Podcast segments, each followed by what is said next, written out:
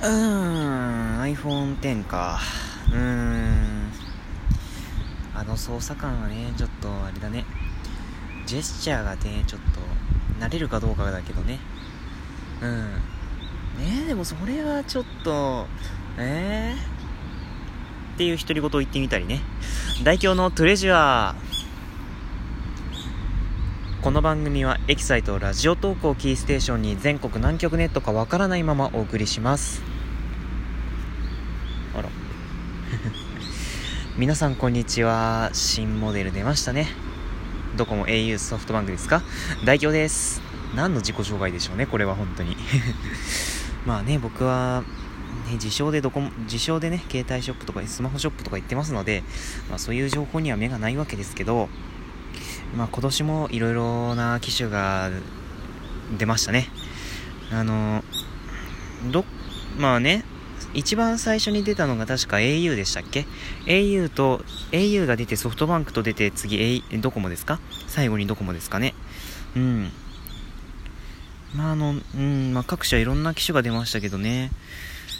まあ、うーん、まあ一番ね、ちょっとワクワクが大きかったのはドコモですかね。うん。ドコモのね、あの機種のラインナップの多さは本当にびっくりしましたよね。まあ、それは後ほど話すとして、でもね、あの、一番ね、がっかりしたのがね、うーん、なんか、うんソフトバンクはやっぱり iPhone に頼りすぎだなっていう感じに思ってますね、やっぱり。うん。確かね、あの、今年のソフトバンクの冬モデルは、あの、なんだっけ？あの、まずソ、 Xperiaが出ましたね。 Xperia XZ1。で、まあ、アコース R コンパクト。実はこれね、あの、au ドコモでは取り扱ってない機種なんですね。 AQUOS R compactで、で、あともう一つが、 MediaPad M3 lite s。まあ、タブレットですね。ファーウェイっていう会社のタブレットですね。タブレットと、ディグの携帯2。まあ、いわゆるフィーチャーフォンの形をした Android ですね。うん。まあ、そいつが出ましたよと。あとは、夏モデルとして出てきたコース R の新色が出ますよっていうことで、まあ、ミント、ミントみたいな、ミント、ミントブルーみたいな色と、ピンクと、まあ、これは何でしょうねブロ、ブロンズブラックっていう感じですかね。まあそんな感じのね、やつが出てきたりとかね。うん、ソフトバンクね、ギャラクシー1回限りで取り扱いましたけど、もうそれ以降全然取り扱わないんでね、まあそ、そこら辺はまあいいとして、まあね、ソフトバンクは本当にね、機種が少ないんですよね。多分 iPhone ばっかりになってるんですね、もう。やっぱり一番最初で、一番最初に日本で取り扱い始めたのはソフトバンクですからね、iPhone は。だからどうしても頼りがちになっちゃうんですかね。うん。まあ、おまあ、続いて au ですかね。続いて au。うん、まあ、うん、au はまあそこそこ出たかな。でも、うん、なんかやっぱり物足りない気もするなっていう感じではありますね。あの、まあ今回 au から出たのが、Xperia XZ1、Galaxy Note 8、アコースセンス。まあこれ前の気になったでも紹介したと思うんですけど、気になった気になったかボーテでトークかそのどっちかで紹介したと思うんですけどまあうん出ましたね au からもあの Galaxy Note 8は僕もねあのドコモドコモの電磁気なんですけどドコモの電磁気で触っ S ペン S ペンっていうねスライタスペンがついてるんですスライタスっていうんですかねペンがついてるんですけどあの書き心地がなかなか良かったですねで書いてる時にまあ大体の人ってなんか、ペンを持ったと、ペンを持って書いてるときに、なんか、うーんと、拳の、なんか小指の側面が当たるじゃないですか。紙、紙とかそういうのに。ギャラクシーノート8は、当たっても反応しないんですよ。そこら辺がなんかすごいなっていうことで、ちょっとね、あと画面が広いんでね、縦に。いわゆるフルスクリーン、まあ、うん、そういうインフィニティディスプレイっていうやつですか ?6.3 インチの有機、有機 EL なんですかね？有機 EL と思われるディスプレイを うん、ちょっとね、あんまり詳しく見てないので、あの、スペックとかは。多分そういうディスプレイを採用しているのではないかなとは思うんですけど、まあ、この S ペン、S ペンを使った機能はなかなか面白いんじゃないかなっていうふうには思います。うん。あのもう片手に持てるサイズなんでね、横幅が。それでも6.3インチの大画面なんで、本当に素晴らしいと思います。まあ、デュアルカメラについてはもうここではあえて述べませんので、ぜひお店の展示機で確認してみてください。ね。人それぞれですからね、あの、カメラの写りとかがなんだかんだっていうのはね。まあそういうこともあって、まあ僕からは言いません。で、まあ、アコースセンスですね、あとは。アコースセンスもね、うーん、R コンパクトが出ない、出るのかなと思ったんですけど、出なかったですね。もしかしたら、10まあ、11月中旬か下旬ぐらいのまた au の発表会があるので、またそこで発表されるのかなっていう感じですけど、うん、僕的に予想するに多分そこで、多分異彩シリーズがまた新しいの出るんじゃないかなっていうふうに思ってるのと、まあ、あと、まあ、コース R コンパクト出るかなっていう感じで。で、あとはまあなんか、なんだ、キュア、キュアフォン、キュアフォンとかなんか新しいの出そうだなっていう感じで、うん、まあささっと簡単に見てるんですけど、多分、うーん、まあ半分ぐらい外れますね、予想は。自分で言うなよって感じですけど。まあ行きましょうか、次。まあアコース R、まあアコースセンスはね、後でまた詳しく述べますので、まあそちらを聞いてください。えー、っと、まあ次、最後ですね。最後にドコモですね。うん、ドコモは本当に素晴らしいですね。機種のラインナップが。まあ一部焼き直しの機種があったりとかするんですけど、まあそれにしたっていいですよね。だって13、13機種も出てるんですからね。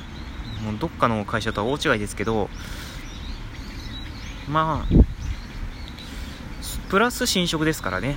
だから合計15機種ですかうん、結構すごいですね。いやまあとりあえず紹介していきましょう。まあ、Galaxy Note 8。まあ、これはまあさっきも出ましたね。で、あと Xperia XZ1。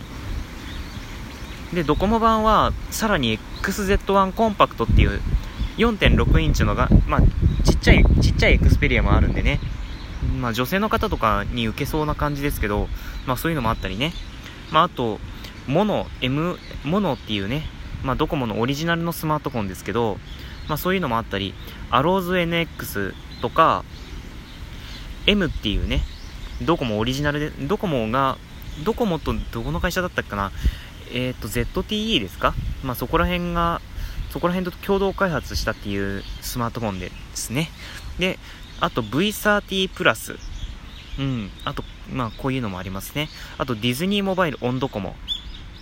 まあ、こちらも出るみたいですね。ちなみにこれは V30 プラスのなんか、をベースにしているモデルらしいですね。デュアルカメラじゃないらしいですけどね。まあ、あとは、ジョジョ。まあ、ジョジョ、ジョジョスマホですね。あの、ジョジョ園じゃないですよ。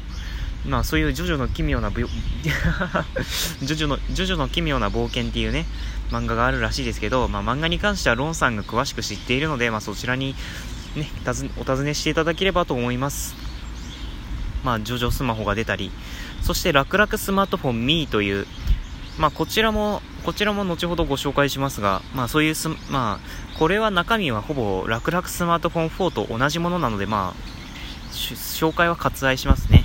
あと、ドコモタブレット、アローズタブ、確か1年半前に出たモデルのマイナーチェンジモデルですね。あとは D タブ、あの10、10.9インチぐらいの大きい D タブですね。